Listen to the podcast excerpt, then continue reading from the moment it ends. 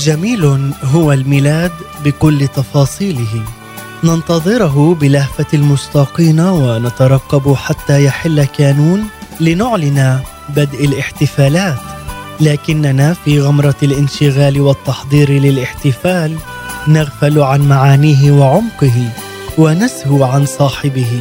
فنغدو كمن يقيم احتفالا بعيد شخص عظيم دون أن يتذكر دعوته إلى ذاك الاحتفال. نعيد ميلاد يسوع بدون يسوع في الميلاد. شرقي هو الميلاد في أحداثه لكننا فقدناه في تعاقب القرون فأعدنا اكتشافه في العقود الأخيرة بحلة مختلفة واستوردناه غربيا ملفوفا بعلب براقة ذهبيا يلمع ببريق يخطف الأنظار. نسينا أنه كان هنا في هذه البقعة من الأرض. وأنه حدث بين جبالها ووديانها حقولها ومراعيها وأنه جاء هادئا بسيطا ليعلن أن السماء تلامست مع الأرض في ليلة كانت هي ملء الزمان. فكيف لا نتأمل في الميلاد بعمقه ببساطته بفرحه وبمعانيه؟ كل يوم جديد في كانون نسافر فيه مسافة تقربنا إلى مذود المولود لنصل إليه يوم ميلاده بقلوب متيقنة أن هذا المولود هو الملك ومذوده هو أرفع عرش ورسالته هي نبض الحياة. سفرا ممتعا مع بودكاست هلم بنا إليه. أهلا بكم في بودكاست هلم بنا إليه.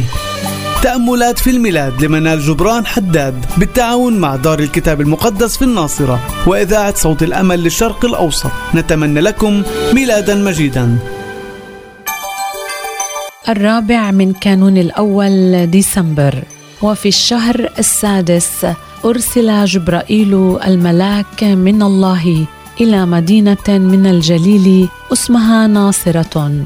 إلى عذراء مخطوبة لرجل من بيت داود اسمه يوسف واسم العذراء مريم. إنجيل لوقا الإصحاح الأول والآية السادسة والعشرين حتى الآية السابعة والعشرين. نتأمل بروعة اختيار الله لفتاة بسيطة من الناصرة ليتمم من خلالها مقاصده.